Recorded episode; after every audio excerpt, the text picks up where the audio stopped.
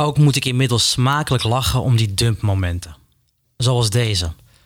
Ik zat in het propenduizenjaar en het meisje maakt het uit voor de Xenos in de Kalverstraat. Ze had het over vrienden blijven. Het was iets na zessen en de ophaaldienst was nog niet langsgekomen. Overal stonden vuilniszakken. Onze wegen scheiden zich op de Dam. Bij een sigarenboer kocht ik van mijn laatste geld sigaretten en een aansteker. Op het damrak haalde ik de plastic wikkel van het karton en gooide door de staat waarin ik mij verkeerde het pakje in een grote metalen vuilnisbak. Ik stak mijn arm in de afvalbak en voelde nat papier en saus. Ook het pakje moest mij niet. In de trein terug naar Haarlem, waar ik destijds woonde, zette ik mijn radiowalkman aan.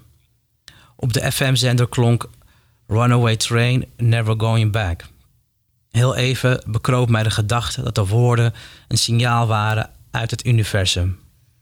Wat had dit leven nog voor een zin, nu de liefde uit mijn leven was?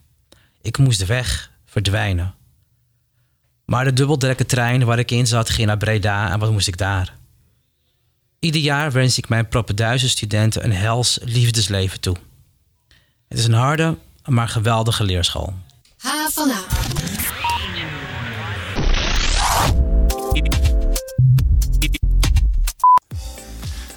Wat fijn dat je luistert naar onze podcast. Zoals elke week praten we door met HVA'ers over wat er gebeurt hier op de Hogeschool van Amsterdam. Mijn naam is Daniel Rommens en tegenover mij aan tafel zit Andrea Huntjens. Hoi Andrea. Hallo Daniel. Eerste keer deze week. Ja, klopt. Deze podcast gaat deze week over schrijven. We praten met onze nieuwe columnist, eerstejaarsstudent Julia Kronen. Welkom in de studio. Dank je. En we hebben daarnaast schrijver en HVA-docent Asis Aynan bij ons aan tafel. En je hoorde hem al even voorlezen uit zijn nieuwe boek Linoleum Koorts. En daar praten we straks met hem over door. Welkom Asis. Dankjewel, hartstikke maar, leuk. Asis, ik ben toch wel even benieuwd. Ja. Wens jij nou al je studenten een hels liefdesleven toe? Hoe zit dat precies? Absoluut. Een hels liefdesleven, maak je wat mee. Waarom? Waarom is dat Nou ja, goed? dan maak je wat mee. En eh, ik bedoel, eh, ja, eh, je moet vele liefdeslevens eh, meemaken. Om Zit- uiteindelijk de echte te vinden. Hoe zit dat bij jou, Julia? Heb je de ware al gevonden? Nee, helaas niet. Nee? Nee. Gaat het heel slecht met je liefdesleven? Ja, het gaat echt heel slecht. Nou, dan is Asis ik wens je echt geval een blij. hels liefdesleven. Ja, dat is al bezig, dus eh Nou. dankjewel. Heel goed. Heel Straks praten we verder over schrijven en misschien nog wel over liefdesleven. En eh, we gaan het ook hebben over onze schrijfwedstrijd voor studenten. Maar ik wil eerst even langs een paar verhalen van deze week op onze website. Want Andrea, jij publiceerde een verhaal over de studententijd en hoe die dan de mooiste tijd van je leven moet zijn. Eh, maar er zijn ook mensen voor wie dat helemaal niet opgaat, hè? Ja, ehm, dat is eigenlijk meteen een probleem. Vaak ligt de nadruk best wel op dat je studententijd heel mooi moet zijn. Eh, je hebt nog geen baan, je hebt vrijheid, je kunt veel uitgaan, je kunt verliefd worden en een hels liefdesleven hebben. Maar heel veel studenten ervaren ook heel veel stress. En uit onderzoek blijkt dat bijna 70% van de studenten hoge prestatiedruk heeft. En 1 op de 4 krijgt burn-out klachten. En ik sprak met twee studenten die hun studententijd eigenlijk helemaal niet zo leuk vinden. En waar hadden zij dan last van? Eh, van allerlei dingen. Geldzorgen natuurlijk, de lening. Eén student durfde zelfs Duo niet te openen. Bang voor dat bedrag dat daar stond. Dat heb ik ook. En eh, ze wilde zelfs haar studie twee jaar pauzeren... zodat ze kon gaan werken en sparen. En ook hadden veel studenten het over domino-effect. Dus dat betekent dat je eh, druk hebt. Dus je skipt een keer college. Maar dan haal je tentamen niet. En dan haal je BSA niet. En dan haal je hele studie niet. Ja. En studentendecaan Pieter Ruistenaars vertelde mij dat hij steeds meer gesprekken heeft met studenten die stress ervaren. Een paar per week zelfs. Oké. Dus niet echt de mooiste tijd van je leven? Eh, nee, niet altijd. En die zin is meteen ook best wel problematisch. Want veel studenten horen dat van hun ouders, van docenten, van klasgenoten. En iedereen heeft het gevoel van ik moet het vooral heel erg leuk hebben. Maar waarom heb ik dat dan niet? En eh, hoe zat het eigenlijk met jouw studententijd, Daniel? Eh, nou, dat was niet stressvol. Ik heb er heel veel jaren voor genomen. Eh, ik was ook voorzitter van een studentenkroeg en zo. En, eh, dus ik heb heel veel dingen gedaan, maar ook heel veel dingen die niet zoveel met de studie te maken hadden. Maar ik ben ook wel benieuwd. Julia, jij zit net hier op de HVA. Heeft iedereen tegen jou gezegd: dit wordt de mooiste tijd van je leven? Ja, zeker. En hoe is Ja. het tot nu toe? Ja, nou ja, het gaat wel goed natuurlijk. Maar ik, ja, ik ervaar soms ook wel stress. Ja? Maar dat komt misschien ook wel omdat ik wel echt een perfectionist ben. Dus als ik een opdracht krijg, dan wil ik dat het echt perfect uitgevoerd wordt. En dan, ja, dan krijg ik daar gewoon stress van. Hm. Dat sowieso. J- jij begeleidt eh, studenten, Asis. Ja. Eh, heb je veel mensen ook eh, in klassen die zeggen van nou, het, eh, voor mij is het helemaal niet zo mooi? Ehm, studenten mopperen wel eens. Ja? Ehm, en dan zeg ik van ja, weet je, dus die zin dat de studententijd de mooiste tijd van je leven is. Ik zeg ook al tegen mijn studenten, dat is achteraf bezien. Bij die geldzorg had ik ook. Ja. Ik bedoel, je wil niet weten hoe vaak ik gewoon in een, eh, in een supermarkt stond. En dat ik dan ging pinnen en dat ik dan piep, weet je wel, een heel lang piep. Dat hebben we allemaal gehad. Ja, maar goed, kijk, op dat moment kun je door de grond zakken. En je voelt echt, dan denk je echt gewoon, ik haat mijn leven. Ja. Maar op- achteraf denk ik van, ja, vind, vind ik eigenlijk wel mooi. Het is toch ook mooi? Ik heb er heel veel van geleerd ook, van dat Precies. aspect hoor. Ja. Ja. Maar als je nou eh, denkt, ik herken me in dit verhaal van dat het helemaal niet zo lekker gaat. Wat kun je dan doen als student, Andrea? Eh, je kunt hulp zoeken, maar je moet het vooral op tijd doen. Eh, per faculteit heb je studentendecade. Eh, je kunt zelf opzoeken welke decaan dat voor jouw faculteit is. En zij helpen je met je studie, maar ook met je persoonlijke problemen. Dus wacht niet tot het einde van het jaar, juni, en eh, je gaat je BSA niet halen. Maar trek op tijd aan de bel en dan kunnen ze je vast helpen. Ja, mocht je dat studeren en onderzoek doen en zo nou allemaal helemaal geweldig vinden, dan kun je na je studie en zelfs na je master eh, nog door, want dan kun je promoveren. Ehm, nou, dat is zo'n traject van vier jaar waarin je onderzoek doet en uiteindelijk dokter in de wetenschap kunt worden. Daar moet je nu nog voor naar de universiteit, maar als het aan de vereniging hogescholen ligt, dan komt daar binnenkort verandering in. Want zij willen namelijk een praktijkgericht doctoraat gaan aanbieden. En daardoor zou je dan op de hogeschool kunnen promoveren. De bedoeling daarvan is onder andere dat het meer VWO'ers gaat trekken naar het HBO. En op onze site lees je een gesprek met lector Didi Griffioen over dit plan, want zij is er namelijk best kritisch op. Zij vindt dat we moeten ophouden met die scheiding tussen HBO en universiteit te benadrukken. En waarom ze dat dan vindt, dat lees je op hvna.nl. En dan nog dit. Vanaf 1 oktober is het op de campus rond de faculteit Gezondheid helemaal verboden om te roken. Het mocht al veel langer niet meer op het eh, plein voor het Nicolaas Tulphuis. Ehm, maar nu mag je echt helemaal nergens meer roken rond het gebouw. En zelfs niet bij het naastgelegen ziekenhuis, dat AMC, wat nu UMC Amsterdam heet of zo.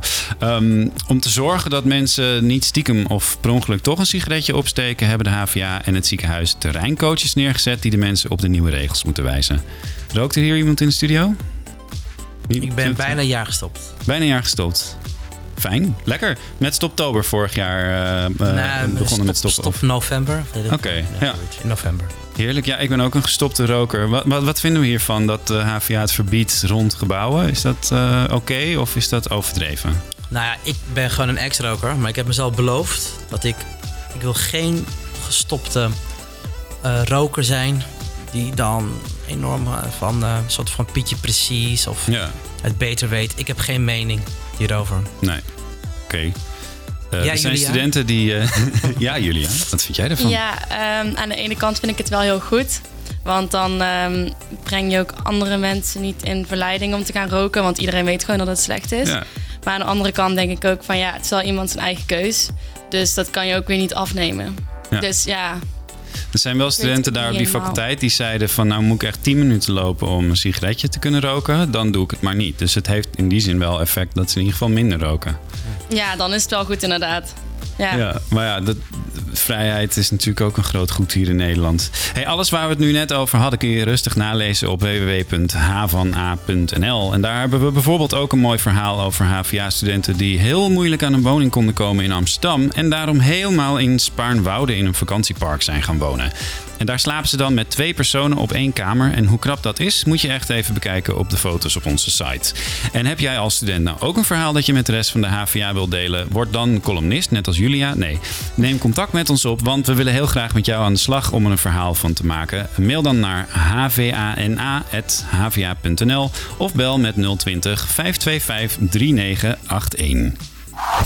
H van H. Eh, welke problemen komen studenten eigenlijk tegen? Ik ben nog niet zo oud, dus ik weet niet of dit een probleem is wat er altijd al is geweest. En toen zei hij: Nee, maar het is dus niet zo dat mensen denken: zo'n jonge vrouw, wat weet zij er nou eigenlijk van? En waarom is dit onderwerp juist nu zo actueel? Wil ik zeggen, heb je wel eens cijfers te laten ingeleverd? Nog nooit. Echt niet? Natuurlijk wel. Oh. Wil je niets missen van het nieuws en de verhalen van de campus? Schrijf je dan in voor de nieuwsbrief op havana.nl. Julia Kronen is 18 jaar en komt uit Noord-Brabant en studeert sinds begin september op de HVA aan de opleiding Creative Business hier in dit gebouw waar wij met de studio zitten. En ze heeft deze week haar tweede column geschreven voor HVA. Julia, je schrijft over je ervaringen eh, als nieuwe student op de hogeschool. En ons is opgevallen dat jij je over heel veel dingen verbaast. Vind je het wel leuk hier? Ja, ik vind het zeker leuk. Maar ja? Ik, ja, ik irriteer me gewoon heel snel aan dingen. En uh, ja, dat vind ik dan gewoon leuk om op te schrijven. Ja, precies, je gaat niet met mensen praten en zeggen van hallo, vind je dat wel normaal? Maar dan denk je, haha. Ja, dan schrijf ik gewoon meteen op. Maar dat is bij alles. Niet alleen hier op de opleiding, hoor. gewoon in het dagelijks leven irriteer ik me ook gewoon echt aan alles. Dus, heb je dan een lijstje in je telefoon met ja. alle ergernissen? Ja, echt? ja, dat is serieus. Dus je hebt gewoon een hele waslijst met dingen van de HVA die je verschrikkelijk vindt. Nou, niet alleen de HVA, maar... Alles. Ja, gewoon echt alles. Gewoon wat ik tegenkom, denk ik, nee, dit is irritant. En dit kan ook beter. En dit vind ik niet leuk. En dat schrijf ik allemaal op. En dan kom ik thuis en dan ga ik het ja, uittypen. En dan komt er een verhaal uit. Want je gaat uh, elke dag met de trein van en naar de HVA. Helemaal vanuit Liemde, ja. hebben wij gelezen. Uh, dat is drie uur reizen in totaal per dag. Uh, ja. Zit je dan in de trein je columns te schrijven? Of, of hoe, hoe doe je dat? Ja, als ik onderweg iets tegenkom wat ik echt niet leuk vind of gewoon irritant vind, dan begin ik meteen met schrijven. Dus daarom moet ik ook eigenlijk altijd mijn laptop meenemen, ook als ik hem hier niet nodig heb, omdat ik gewoon bang ben dat ik iets tegenkom en het niet op kan schrijven. Ja. Maar uh, ja, heel vaak zit ik gewoon te schrijven, inderdaad. Ja. En over openbaar vervoer gesproken. Ik zag dat jij niet alleen voor ons schrijft, maar ook voor de krant in Bokstel. Ja. En in Bokstel erger je heel erg aan de bus. Wat is er precies aan de hand met de, Oh, bus, de bus in Bokstel? Jezus. Nou, sowieso de bus in Bokstel, die slaat helemaal nergens op. Ik snap gewoon überhaupt niet wanneer die wel en niet komt. Ik dacht totdat ik, denk ik, 14 was, dat die hele bus niet eens bestond. Dat het gewoon een soort, ja, dat het een soort van grap was of zo. Ja. Dat ik gewoon echt, als ik mensen bij die bushalte zag staan, dat ik gewoon dacht, ja, ga maar naar huis, want die komt echt niet hoor. Maar ja, die, die hele bus, die slaat sowieso nergens op. Maar ik was toen in Eindhoven. En uh, dan moet je zo van die knoppen drukken als je wil dat de bus gaat stoppen. Ja. En die knoppen die werkten ineens niet toen ik erin zat. Dus ik begin op die knoppen te rammen alsof mijn leven ervan afhangt. En ze stopt gewoon niet. En er rijdt gewoon zo vol mijn stop voorbij. Dus je hebt en, drie rondjes Eindhoven gedaan daarna? Ja, inderdaad. Ja, echt verschrikkelijk. En toen dacht ik echt, waarom zijn er überhaupt stops in een bus als hij toch niet stopt? Ja. En nog erger dan bussen vind jij uh, supermarkten sinds kort. Ja. Uh, want uh, daar gaat je laatste column over. Heb, heb jij zin om die voor te lezen aan ons, Julia? Ja, dat wil ik met alle plezier al doen. Nou, dat het ging eigenlijk al fout bij mijn vorige contractbespreking. De conclusie van het gesprek was dat ik het motto van de supermarkt niet helemaal begrepen had. Wij verwachten dat je de supermarkt zo geweldig vindt dat je er in je eigen tijd ook fulltime mee bezig bent. Met een nul-uren-contract zou ik dit niet helemaal aankomen. Ik had ook tijd nodig om te kunnen studeren? Blijkbaar niet. Als 17-jarige dacht ik toen natuurlijk dat ik de slechtste werknemer ever was en dat ik nooit meer aan een baan kon komen en misschien wel de gevangenis in moest. Mijn leidinggevende zag mijn schrik en zei daarom: Ga maar even huilen in de kantine. Zo gezegd, zo gedaan. Ik deed daarna alles wat er van me verwacht werd, maar toch deed ik het nooit goed. Zo zei een cashier eens tegen me: Ik zou maar je best doen hoor. Er hangen hier camera's waarmee ze controleren of je wel goed werk levert. Dat is dus exact de definitie van schending van mijn privacy. Maar goed, ik had gewoon inkomen nodig, zodat ik het bij Starbucks uit kon geven aan koffie, om de rit van en naar Hava van A te overleven. Bij mijn tweede contractbespreking ging het echt fout. Eerst natuurlijk een algemeen praatje. Hey Julia, hoe gaat het met je studie in Amsterdam? Is vast wel lang reizen, hè? Vertel me alles. Dit level van vriendschap had ik nooit eerder met mijn baas bereikt. Drie uur reistijd per dag was af en toe best zwaar. Maar ja, welke thuiswonende heeft hier geen last van? Nou, dat had ik dus echt nooit moeten zeggen. Want dat is de reden dat ik ontslagen ben. Julia, ik vind het heel erg vervelend om te zeggen, maar ik denk dat je het zelf ook wel doorhebt. Dit baantje is gewoon op geen enkele manier te combineren met je studie. Het is gewoon veel te zwaar allemaal. Of zeg ik nu iets geks? Nou, eigenlijk wel. Ik kon het prima combineren. Helaas was dat argument net te zwak voor een contractverlenging. Ik was inmiddels 18, kwam in aanmerking voor een vast contract. Ze kon waarschijnlijk ook niet anders dan paniekerig smoesjes verzinnen om mij te ontslaan. Ik waardeerde haar creativiteit en ondertekende haar beslissing. Wil je nog uitwerken? Ik kan me voorstellen dat je er nu gewoon helemaal klaar mee bent. Nou, ik heb ruim 2,5 jaar voor dit bedrijf gewerkt. Mijn leven ervan gemaakt, want dat was dus de bedoeling. En zelfs mijn profielwerkstuk erover geschreven. Dus afscheid nemen was al het minste wat ze me konden bieden. Ik zei dat ik dit graag wilde, maar werd natuurlijk nooit meer ingepland. Daarna heb ik trouwens nog minstens 20 minuten geluisterd naar onzin als... Ik vind het zo erg dat je nu je baan kwijt bent. Terwijl ik ondertussen al een gastenlijst van mijn Yes, ik ben ontslagen feestje aan het bedenken was. Want zeg nou eerlijk, voor zo'n werkgever wil je toch ook niet werken? Nou dan. Die gastenlijsten, staan wij daar ook op? Ik ben wel benieuwd Ja. wat zo'n feestje dan is. Ja, gewoon lekker feesten met iedereen, want je ontslagen bent. Ja. ja.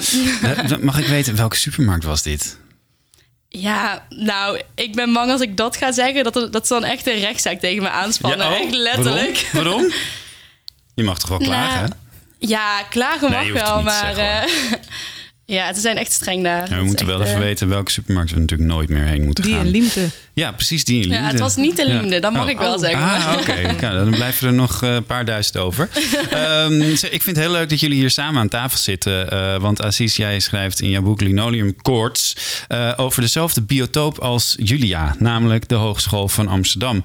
Eh, je schrijft over jouw leven als hogeschooldocent... en eh, je geeft les bij sociaal-juridische dienstverleningen. Ehm, wat voor colleges geef je daar?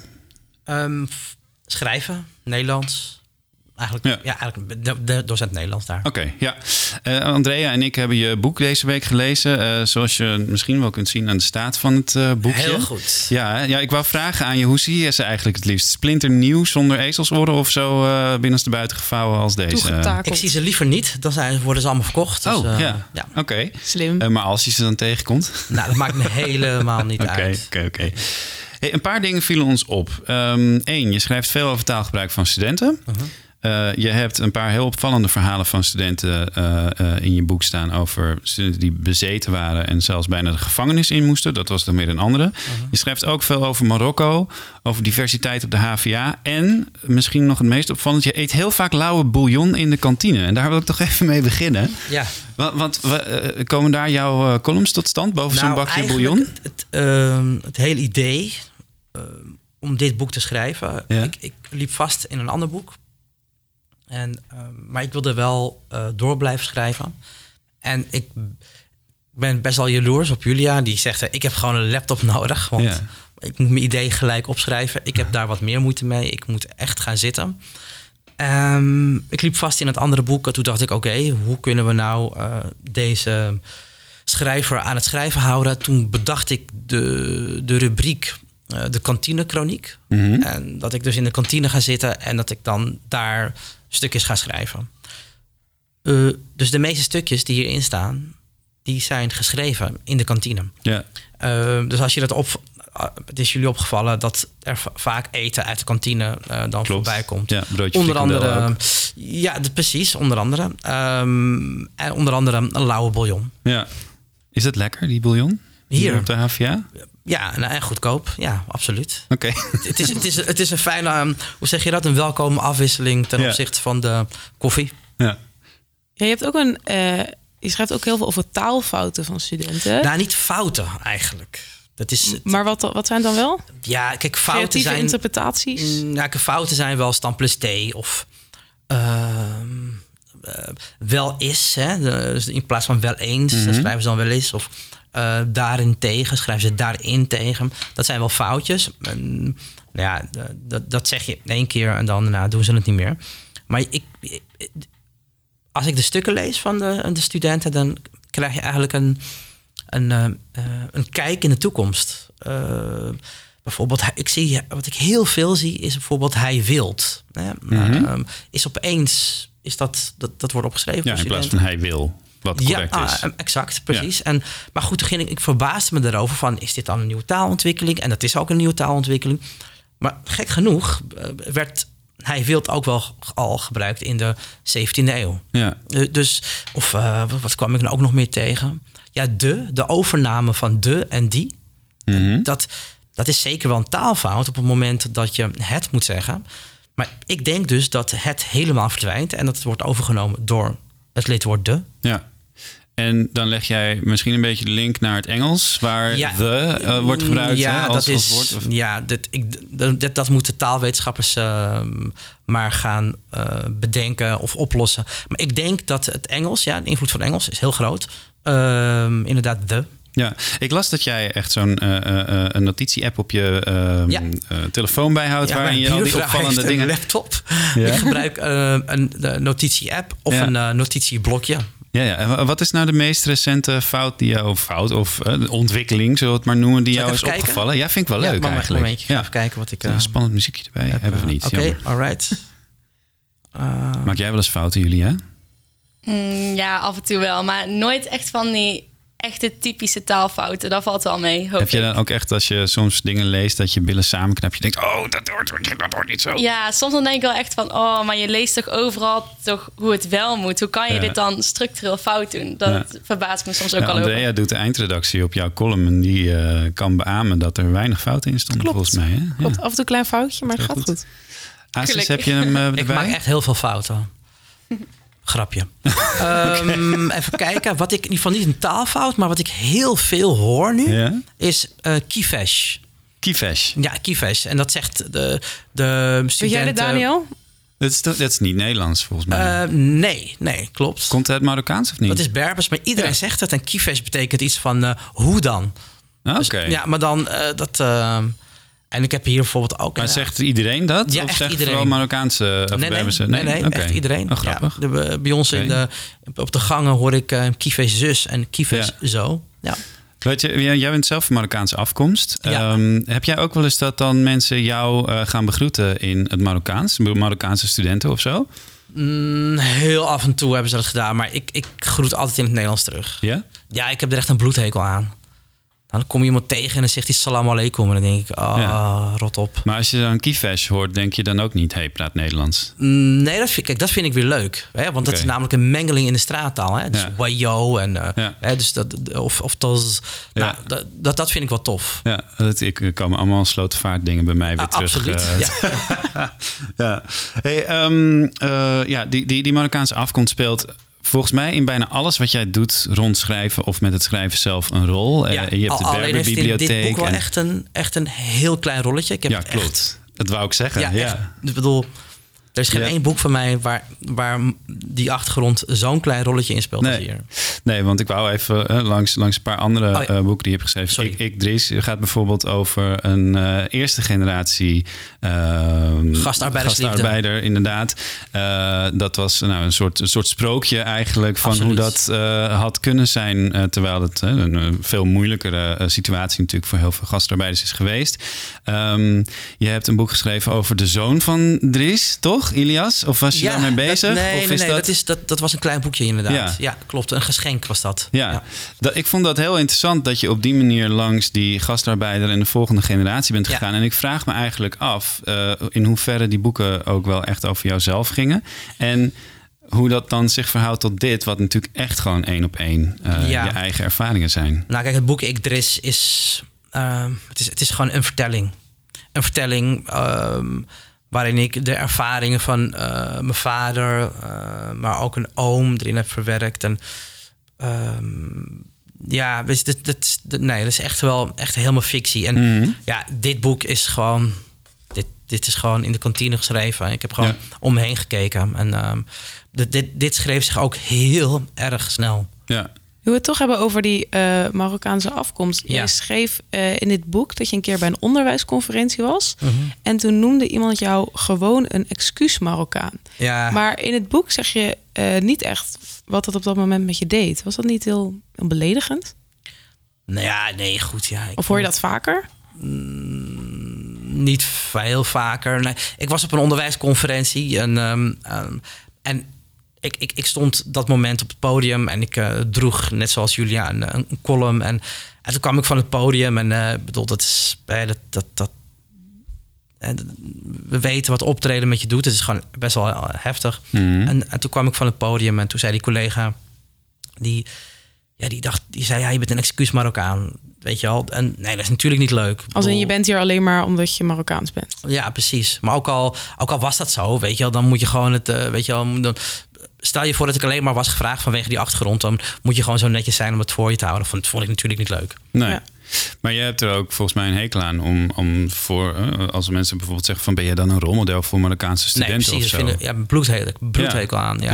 Ja. Überhaupt, eh, überhaupt het fenomeen eh, een rolmodel vind ik echt, ehm, vind ik heel raar. Ik, ik kan me niet voorstellen dat mensen een rolmodel. Er zijn mensen hè, die dan denken dat ze een rolmodel zijn.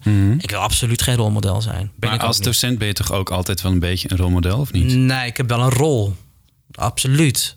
Ja, maar, ik, nee, model. nee, ik bedoel, ja, maar voor wie moet ik model staan, weet je? Ik bedoel, dat, Nou, ik weet het niet. Er, Voor er zitten studenten? 25 eh, mensen in een klas naar je te kijken. En die Mhm. leren niet alleen maar Nederlands of eh, hoe zij sociaal-juridische hulp moeten verlenen. Maar misschien ook een beetje hoe ze in het leven staan als jongvolwassenen. ja, Toch? nou, in ieder geval, dat moet, dat, dat moet niet, niet van mij komen. Ik bedoel, Nee. dat, dat, ik, ehm, ja, als iemand te laat komt, dan zeg ik daar natuurlijk wel wat van. Dat vind Mhm. ik dan niet leuk. Maar omdat ik dan, te, als ik dan op tijd ben, ben ik dan een rolmodel. Weet je, bedoel, ik, ik, ik geloof niet zo daarin. Nee. Dus jij, hebt niet, eh, jij, jij zegt niet, ik, ben, ik voel me een voorbeeld als docent. Nee, maar meer hoe jij eh, misschien mensen begeleidt. Want dan, eh, je, doet, eh, je bent mentor van Ja. leerlingen of Mhm. studenten, zeg ik. Dus je geeft bijvoorbeeld ook studieloopbaanbegeleiding. Ja, Eh, ook een leuk onderwerp in je boek. Absoluut. Trouwens. Ja, ja. Wij hebben ons rot gelachen om, eh, wat was het, die ene student die Een innige- door was gaan studeren. En die een innige pleurishekel had Ja. aan eh studieloopbaanbegeleiding. ja, ja. ja. Julia, heb je al studieloopbaanbegeleiding? Ja. Aan haar je er- gezicht. Heb je er al een innige Ja, er pleurishekel aan? Pleurishekel aan. Oh, ik vind het echt niet leuk. Nee, Dus het is gewoon heel herkenbaar dit. ik vind het gewoon echt niet leuk. Maar het is echt heel erg goed. Waarom? En, ehm, nou ja, de, de, je leert er eh, door reflecteren. En dat, dat reflecteren op je, op je eigen werk, dat is. Het gaat je heel erg. eh, hoe zeg je dat? Ehm, het gaat je heel erg van pas komen. Maar als je op dit moment er eh, een innige pleurishekel aan hebt, heel goed. Want dat moet je, dat moet je ook hebben. ja, Vind je nu wel een beetje een, wel, vind je nu wel een beetje een rolmodel eh als is? Ik Oké, oké, oké. Voel je hem? Gewoon niet interessant, niet doen. Eh, ehm, ja, jij zegt reflecteren. Hè? Dat Ja. reflecteren. Ik heb hier ook op de HVA gestudeerd. En ik had ook echt een broertje dood aan het reflecteren. Want je zat na ieder vak een reflectieverslag te schrijven van een paar honderd woorden. Waarin je dan. Voor, voor mij was dat echt een soort moedje van. Nou, ik schrijf op dat ik aan het begin een paar leervragen had. En dat ik het aan het eind heb beantwoord. En ongeveer op die manier. Maar ehm, ja, voor mij voelde dat nooit zo waardevol. Maar jij hebt volgens mij een student gehad die dat als een heel waardevol iets heeft Ja, gebruikt. Want absoluut. hier schrijft ook over een verslag van een student die een stage had gelopen. Ja. Kun je daar wat van, van Ja, vertellen? de, ehm, die student die had een, ehm, een, gewoon een hele moeilijke tijd op stage. En de meeste mensen die op stage gaan, dat is een.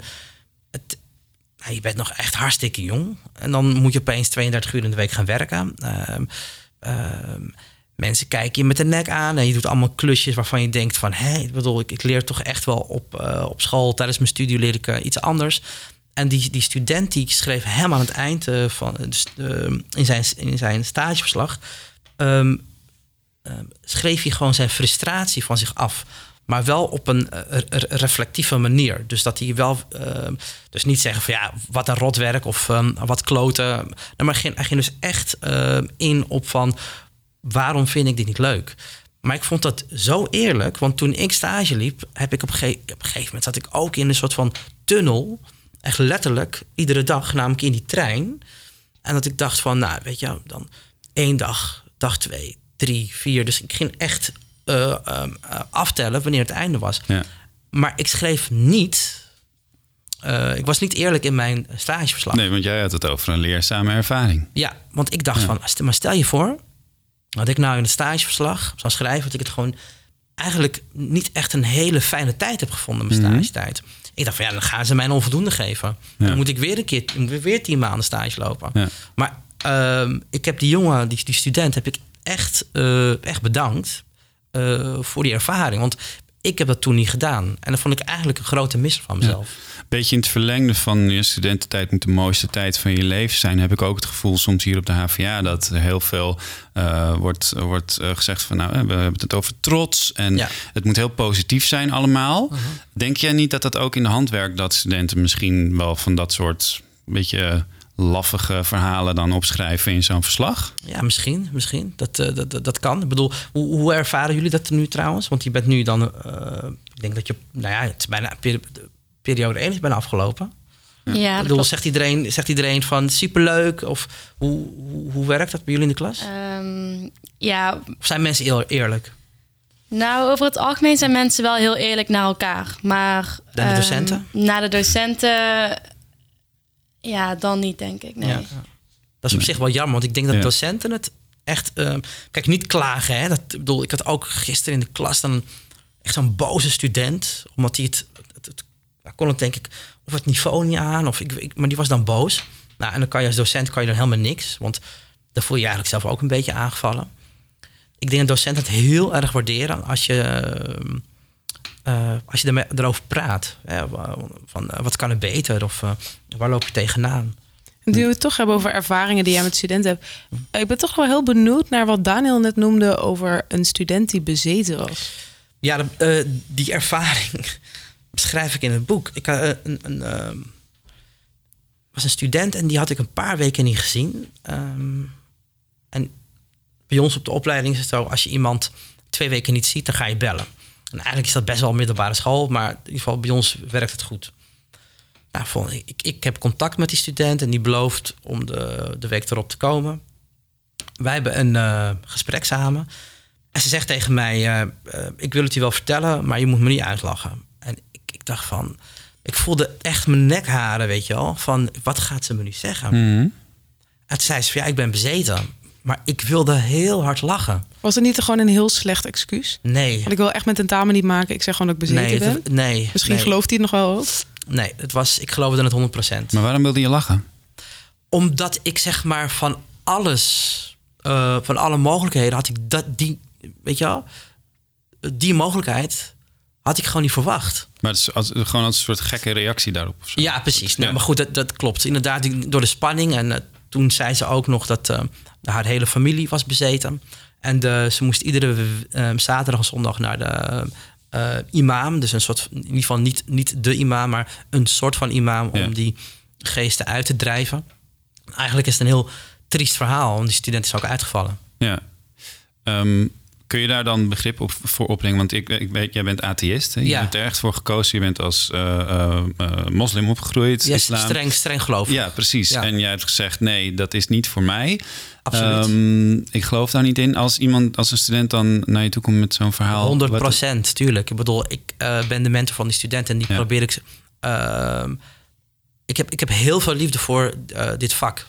Ehm, ik, ik vind de, het docentschap vind ik veruit het allermooiste werk eh, dat ik ooit heb gedaan in mijn leven. Ja, beter dan schrijven. Ehm, nou, het is een goede combinatie. Ja. Ehm, en, en, en schrijven is geen werk, maar dat is ehm, ja, ehm, eh, van de cliché ademhalen, weet ik veel. Ja, weet maar dat, ja. dat is wat ik eh, ook doe. Eh, Ik bedoel, ik- ben op mijn vierde ben ik naar school gegaan, naar de kleuterschool. En sindsdien ben ik nooit uit het onderwijs eh, weggegaan. Eh, eerst als student en dan nu als docent. En eh, ja, ik weet niet anders dat ik dan zeg maar eh, zo'n student helemaal serieus moet nemen. Ja. Ik, ik, ik eh, ben, er dan voor, ben er dan voor iemand. Ja. Ongeacht mij, mijn overtuiging. En je bent er dan ook als iemand bijvoorbeeld naar de rechtbank moet... om Ja. eh, dat hij bijna Ja. de gevangenis in gaat voor iets wat hij in het verleden heeft gedaan. Ja, klopt inderdaad. Dat gaat wel ver als docent, toch? Ja, klopt. Ja. Ik heb, er ook wel, ik, heb, ik, heb, ik heb het ook wel even gepeild hoor, bij, bij de directeur. ja. Die, die, die, eh, die leerling, die ehm, hele, echt een, een enorme, slimme eh, student. En die bleef altijd hangen na de les. Hij wist dat ik schrijver was. En dan eh, had hij weer een boek geleend uit de biep. En soms kon ik niet eens meepraten, omdat ik namelijk zelf die boeken niet had gelezen. ja. Maar er gebeurde iets interessants. Ehm, ehm, namelijk, zeg maar, het leek wel alsof zeg maar, zijn jas steeds groter werd en hij steeds kleiner en dunner. Dus hij, hij, hij deed ook niet meer zijn jas uit en verdween dan in zijn jas. De hele tijd die kraag omhoog met zijn kin. Op een gegeven moment kwam hij helemaal niet meer.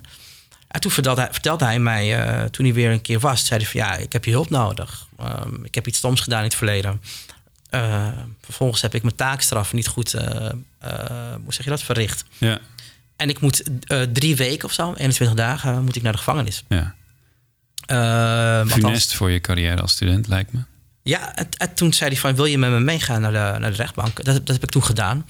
was ook wel een hilarisch moment, namelijk op een gegeven moment kreeg ik het woord. Althans, de rechter die, zei, die, die vroeg iets aan mij. Mhm. En ik wilde gaan staan zoals dat in Amerikaanse films doen. Maar die, die, die rechter die, die behoede me echt voor een eh, Ja. enorme eh, stomme fout. Die zei, die, blijf, blijf maar zitten, blijf hier maar zitten. Dus, eh, maar uiteindelijk, hij is niet naar de gevangenis Nee, gegaan. nee, dat wou ik inderdaad Ja. zeggen. Hij is, hij is niet voor, of althans, nee, het moest Nee, niet hij- naar de gevangenis. en ehm, hij is afgestudeerd. Ja, af- afgestudeerd. Hij belde me later op en zei ik ben getrouwd. Eh, komt u langs? Ik kon helaas niet, niet, naar, zijn, eh, niet naar zijn huwelijk. Maar Jammer. ik zag hem onlangs zag ik hem. En het ging echt heel goed met hem. Ja. En, eh, hij heeft gewoon een, een eh, vaste baan. Nou, ik bedoel, ja, mooi toch? Zeker. Ja, eind goed, al goed. Zo, ja. Weten inderdaad. al die studenten of oud-studenten eigenlijk dat ze in jouw boek staan? Nee, nee. Dus dat kom je vanzelf achter. Daar kom ik vanzelf Als je ooit les van jou hebt gehad, moet je denken... oh, even kijken of ik niet ergens Ja, of, een, of een collega van me bent, dan eh, kom je er. eh, ja, sommige collega's komen erin voor. Ik ben- Nou ja, zo, zo las ik op pagina 101 een stukje dat ik ineens dacht: hé, hey, dit herken ik. Wat dan? Want, eh, Deed je nou, iets gênants? Daar, nee, ja, ja, precies. Ja. Toen stond ik... nee, grapje. Eh, nee, toen stonden wij Toen was je aan het allebei... kotsen naar al die bier. Ja. Eh, toen ik nog rookte. Nee, ehm, we waren bij een lezing over culturele toe-eigening... in eh, het Hier Ah, ja. tegenover, weet Ja, je nog? daar was je En ook, ja. Daar was ik ook, ja. Uit eh, naam van HVA. Mhm. En eh, toen stonden... eh, nou ja, jij stond je heel hard op te verbazen... over een aantal dingen die daar werden ik gezegd. wist niet wat ik zag. Ja, Ik wist niet wat ik meemaakte. we moeten even mensen mee, te- mee terugnemen naar dat moment. Want Ja. er wa- werd dus een soort discussieavond, was het. Mhm. Eh, eigenlijk waren het vier presentaties achter elkaar over culturele toe-eigening. Ja. En dat is dan dat je ehm, eh, niet elementen uit de cultuur, van, uit een andere cultuur eh, mag of zou moeten gebruiken als je niet verdiept hebt in die cultuur. Ja. Dat is even de setting. Als wit persoon geen dreadlocks in, bijvoorbeeld. Nou, bijvoorbeeld geen zoiets. Chinees jurkje aan. Ja, ja. geen nasi, salade eten. Nou, dat gaat alweer heel ver. En nou jij, Asis. Nou ja, die nasi salade, dat zeiden ze die avond. Ja. En ook dat couscous was echt een voorbeeld? Ja, ja, Ja. couscous salade ook. Maar bijvoorbeeld ook dat je er geen... ehm, eh, als eh, niet-Marokkaan... dat je dan geen Marokkaanse mannenjurk mag dragen, wat dan ook. Maar ik, ik liep namelijk van het ene gebouw naar het andere gebouw... want ik wilde eh, zien of mensen gebruik maken van de, de gebedsruimte. Een hele discussie is dat hier geweest Ja. Op, eh, op de hogeschool. Die heet nu stilteruimte. Ja, gebedsruimte. Oké. En ehm, ehm, ik liep van, het, van de ene ruimte naar de andere ruimte. En ik, ik zie een discussie. Ik denk, nou, ik blijf even staan. Nou, ik, ik wist niet wat ik hoorde. Het was echt gewoon een soort van Holland op zijn smalst, op zijn domst. Ik, ik wist niet wat ik hoorde. Maar- Namelijk eh, dat culturele toe-eigening verboden is en dat het niet mag. En nou ja, dat was een. eh, Heb je op zo'n moment dan een beetje net als Julia... dat je je opwindt en dan denkt... hier, hier is mijn column geboren? eh, Op zo'n moment weet je dan... oké, hier ga ik een boos column over maken. Nou ja, ik wel, dat, wel van... eh, Ik moet er iets hier, mee. Hier is iets aan de hand wat ik eh, niet wist en heel moeilijk begrijp. Dus dan moet je jezelf op zich ook wel een beetje inhouden. Namelijk van, dus ik ben eerst ook wel gaan zoeken van wat betekent dat dan? Culte want ik kende het allemaal niet. Culturele toe-eigening. Hmm. Nou ja, dus dat was, dat was vreemd. En, ehm, ik, en ik, vind het, ik vind het echt een, eh, vond het echt een foei moment hoor. Ehm, eh, dat, je, dat je zulke onzin ehm, eh, de wereld in, eh, in- Maar wat, wat misschien nog ongemakkelijker was voor jou op dat moment, was dat dat gewoon binnen de muren van de hogeschool op een bepaalde manier besproken werd. En er was geen discussie. Er ging Dat is- niemand, niemand op het podium die, die een ander verhaal had. Precies, en Dus los van het onderwerp geen zelf vond ik dat ook. Dat je inderdaad, als je een discussieavond organiseert, dan moet je wel een discussie op gang brengen. Vind en ik dat ook. gebeurde niet. Ehm, waar ook niet zo heel veel gediscussieerd wordt soms, eh, en dan heb ik het nog steeds over diversiteit, is in de klas. Met, want je, je schrijft over de witte vlucht In de klas. in de klas. En daarmee bedoel je dat witte studenten, dus met een niet-biculturele achtergrond, eh, zich eigenlijk heel erg afzonderen van alle andere studenten die wel een biculturele achtergrond hebben, die dan wel met elkaar mixen, juist. Ja, absoluut. Wat is daar het grote probleem van Eh, volgens ik- jou? Ik, het is ook wel eh, iets waar ik me echt heel erg over verbaas in de klas. Hè. Je hebt zeg maar dus de witte vlucht buiten, buiten de klas. Hè. Dus eh, mensen die eh, hun kinderen naar een eh, school brengen waar mensen zitten die op elkaar lijken. Nou, bij ons in de klas zie je ehm, heel vaak aan de ene kant zie je studenten met een Koerdische, met een Berber, met een Arabische, met een Turkse, Ghanese achtergrond. Ehm, die gaan eh, na school ehm, gaan ze naar All You Can Eat. Ehm, ze gaan uit, eh, spreken elkaars taal, hè, dus eh, woordjes.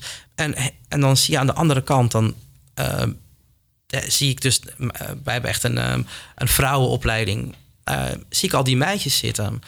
En dan denk ik van, maar hoe komt het nou dat je, dat je dan op elkaar reageert, aan elkaar opzoekt? Want aan de andere kant zitten mensen met echt alle kleuren van de regenboog. Mhm.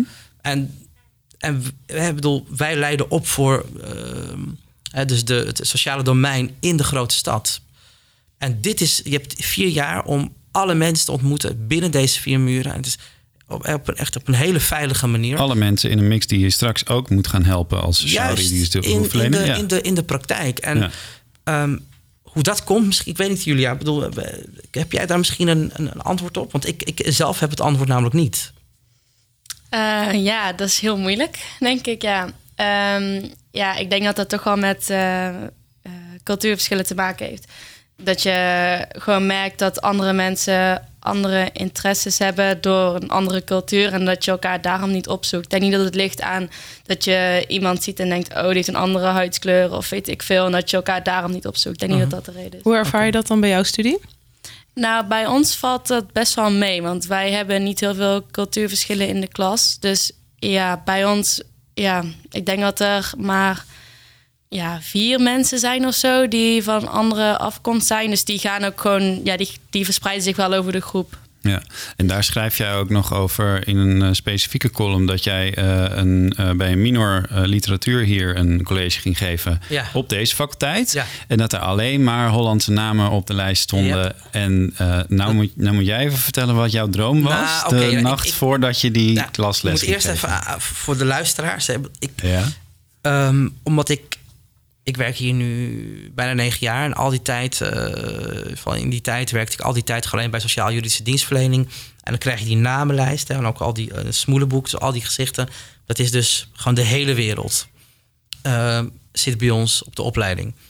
Nou, en ik kreeg dus de namenlijst vrijdag voordat ik ging lesgeven. En, en, ik, en ik schrok namelijk. Ik dacht van, wow, dit zijn gewoon dit zijn allemaal Nederlandse namen. En dat was zo lang geleden. De laatste keer dat ik dat had meegemaakt was op de basisschool. Daarna heb ik eigenlijk altijd alleen maar op uh, altijd in hele gemengde uh, klassen gezeten. Ik vind, uh, ik heb sowieso altijd zenuwen als ik ga lesgeven. Daarom met het yeah. boek Liloniumkoorts. Yeah. Um, en ik begin te dromen op zondag uh, nacht. En ik droom en ik droom en ik droom. En de droom ging als volgt. Julia, ik kijk jou even aan. Ik was in diepe slaap. En ik uh, kom hier het gebouw in. En ik wist dat ik dus... Uh, ik liep ook gewoon dit gebouw in. Dus het ben, Benno Premslerhuis. Ik loop naar het lokaal. En ik zie dat de deur open is. En ik denk... Oh ja, dat, dat, dat gebeurt wel eens als de schoonmakers die deur laten openstaan. Ik doe de deur open en, en ik zie dat alle studenten al binnen zitten. En de deur is aan de achterkant, dus ik loop door die studentenrij, loop ik naar voren en ik draai me om. En ik wil iets zeggen, maar er komt gewoon niets uit mijn mond. Ik ben gewoon, mijn, mijn stem is weg. En op een gegeven moment steekt een student zijn hand op. En ik kon niks zeggen, maar ik kon wel knikken. Dus ik knikte naar die student. En die student die vroeg aan mij: Spreekt hij ook Nederlands? Dus en toen werd ik wakker. Toen dacht ik, wow, weet je wel, dan ben je gewoon... Ben je al zo lang docent? Docent Nederlands. Mm.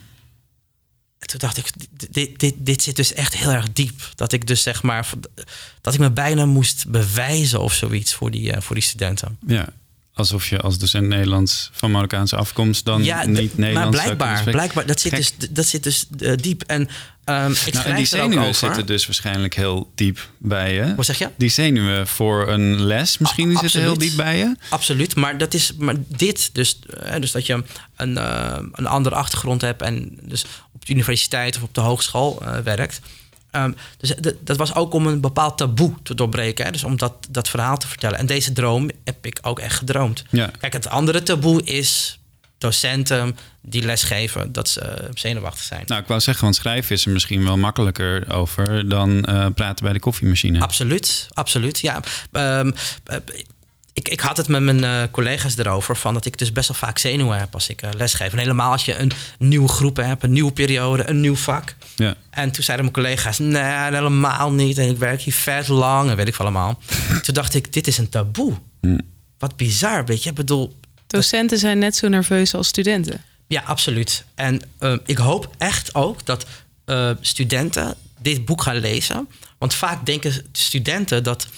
Vaak denken studenten, dat dacht ik namelijk ook als student. En als eh, leerling op de basisschool, middelbare school, van dat is een. eh, dat is een meneer en, of een mevrouw en die weet alles. En ehm, ehm, die is streng. In ieder geval, echt, dat zijn echt soort van rotsen zijn dat hè, in je Ja. leven, die docenten. En, ehm, maar dat is dus heel- gewoon helemaal niet zo. En dit is dus wat linoleumkoorts is. Ja, ze- de, de zenuwen die je hebt ehm, vlak voordat je de vloer op moet. Namelijk die linoleumvloer. Waar kunnen we dit boek eh, kopen? Eh, in iedere boekhandel. Op mijn, op mijn website. Mhm. En, en ehm, ik heb voor, eh, ik heb voor eh, Julia heb ik een, eh, heb, heb ik er een, een exemplaar meegenomen. Wat leuk. Dus die Oh, ga dat ik- vind ik echt ja, heel leuk. Die ga ik voor je, eh zodra ik voor je Als collega-schrijvers. Ja, ja, want ik vind het echt heel tof. Ik heb heel erg lang voor de H van A columns geschreven. En Wat ik heb toen haar, ik heb columns. hè? Ja, toen Folia. En ik heb haar twee columns eh, gelezen. Echt, echt, echt heel erg goed. Hey, maar jullie samen als schrijvers, jullie schoppen wel een beetje tegen van alles aan. Waarom, waarom doen schrijvers dat? Nee, ik hoop echt dat Julia, want ik vond het wel echt tof. Namelijk nooit relativeren. Weet je, misschien in je, als je een verkering hebt of zo, weet je, dan, is het, dan is het wel goed. Maar gewoon in je schrijven moet je je gewoon, je moet je voortdurend verbazen. En die verbazing moet je gewoon lekker uiten. Dat, dat, daarom zijn die columns eh, goed van, eh, van Julia. En ze schrijft in de eerste column dat ze dus. Weet je, vergeet het maar die hoge hakken, want je moet naar, Ja. naar, een, naar een bankje rennen. Nou, dat, is een, dat is een heel mooi beeld, toch? Zeker. Nou, dan ben je een eh, goede schrijver absoluut, als je dat zo'n absoluut, zo'n ja. beeld kunt oproepen. Nou, we wensen je een hels schrijversleven toe. Dank je wel. Nog één vraag. Ben je, eh, zijn jullie gelukkig dan wel? Als je zo overal tegenaan eh, schopt? Ja. Ja? maar ik denk ook dat je juist, ehm, als je overal tegenaan schopt, dat je juist eh, gelukkiger wordt. Want ik heb zo vaak dat ik bijvoorbeeld in de trein zit en dan zie ik iemand echt iets super irritants doen. Bijvoorbeeld iemand leest een boek voor of zo, gewoon random in de trein. En dan, dan weet je gewoon, iedereen die irriteert zich daaraan. Maar als je dan als schrijver dat ziet, dan in ieder geval ik, ik weet niet of dat jij dat ook hebt, maar dan eh, het enige wat ik dan kan denken is echt na vijf seconden van, eigenlijk is dit gewoon super grappig. En eigenlijk moet ik dit Je kan gewoon ik erover schrijven. ja, anders opvatten. En dan schrijf ik het op en dan vind ik het super grappig. En dan ben ik het ook gewoon meteen weer vergeten. Ja. Dus ik denk eigenlijk dat je juist ja, gelukkiger maakt en een andere insteek geeft in het leven. Ja, je bent ook een stuk minder boos dan dat ik je had verwacht. ja, ja, heel vrolijk inderdaad. En, en jij in je constante crisis, want zo noem je je leven, van ongevraagde geboorte tot de dood. Ja, ehm, nou, of ik gelukkig ben? Ja? Ja, soms wel en eh, heel vaak eh, niet. Nee. Eh, daartussendoor eh, boos en dan, dan weer oké. Gewoon, ja. Ik ga straks een wijntje drinken met mijn vriendin en dan kijk heel erg naar uit. Nou, dan wordt het, dat, dat wordt weer gezellig. Ja, Zo. precies. En dit is niet leuk. Jawel, die wel. Oh, gelukkig, gelukkig. Jawel, ik vind het ook heel erg echt, echt waar. Ik vind het ook gewoon echt goed. Weet je, dat vind ik echt heel tof. Ik vind het echt heel tof dat eh, de HVA weer een hele goede columnist heeft gevonden. Dat is echt eh, goed. Ja, We zoeken er nog één, hè? Wat zeg jij? We zoeken er nog één. Oh, twee eh student-columnisten. Nee, één docent en één student. Dus het was een heel goed sollicitatiegesprek, eh Asis. Je hebt de baan. nee hoor, nee. We gaan het... eh, nee, maar ik... eh, nou, Ik denk dat er heel veel goede docent-columnisten zijn. Ja, dat denk ik ook. Zeg, raak jij nou geïnspireerd als je naar deze twee schrijvers luistert en ben jij student? Dan hebben we iets leuks voor je, want HVA organiseert samen met de andere hoger onderwijsbladen een schrijfwedstrijd voor studenten. En HVA-studenten kunnen hun werk insturen naar HVA en de landelijke winnaar krijgt dan hulp bij het publiceren van hun debuutroman. Heb jij literaire ambities en wil je meedoen? Mail dan voor 1 februari 2020 je korte verhaal of de eerste twee hoofdstukken van je roman naar de redactie van HVA. En stuur daarbij dan ook een samenvatting van je boek mee, maximaal 1 A4'tje. En de reden waarom jij vindt dat je boek het publiceren waard is. En dat eh, stu- stuur je allemaal naar havana.hva.nl. En nou wil ik nog heel kort van jullie, van, eerst van Julia. Heb jij een tip voor studenten die hier aan mee willen doen? Ehm, ja, heel moeilijk. Ik denk dat je gewoon echt bij jezelf moet blijven. Ik denk niet dat je moet gaan nadenken van wat zullen andere mensen leuk vinden om te lezen. Want alles wat leuk is om te lezen, ja, is eigenlijk gewoon wat je zelf leuk vindt om te lezen. Wat je zelf meemaakt. En ik denk dat je dat op moet schrijven. Dat daar mensen echt eh, om kunnen lachen. En Asis. Asis, ik zie dat jij al een boek aan het signeren bent voor Julia. Ja, ik heb, een, eh, ik heb hem even gesigneerd voor Julia. En wat Julia zegt qua tip, is, dat is het. Dus ga niet te ver eh, ook al ga je science fiction eh, schrijven, kijk naar beneden, want het ligt, het ligt voor je neus. Het Dankjewel. verhaal. Ontzettend bedankt allebei voor dit leuke gesprek. Eh, ik hoop op nog veel meer scherpe columns van jou, eh, Julia en Asis. Wij praten nog wel even verder. Ja. Ehm, volgende week zijn we er weer met een nieuwe podcast. En wil je helemaal niks missen van die podcasts, dan kun je eh, ten eerste op onze vernieuwde site terecht. Want daar staat het heel mooi prominent op de homepage tegenwoordig. Maar je kunt je ook gewoon abonneren in je favoriete podcast-app. En dan krijg je hem elke week in je overzicht. Verder houden we je dagelijks op de hoogte van alle andere verhalen over jouw opleiding. En dat doen we kort, duidelijk en snel op sociale media. Maar wil je nou meer, dan ga je natuurlijk naar onze website havana.nl. En daar kun je je dan ook weer inschrijven op de nieuwsbrief. En dan heb je aan het begin van de week eh, ook nog eens een overzicht van de mooiste verhalen van de week daarvoor. Inclusief deze podcast. Ik zeg eh, bedankt voor het luisteren. Bedankt voor het eh, hier zijn, jongens. Dankjewel. En eh, tot de volgende podcast. Doei!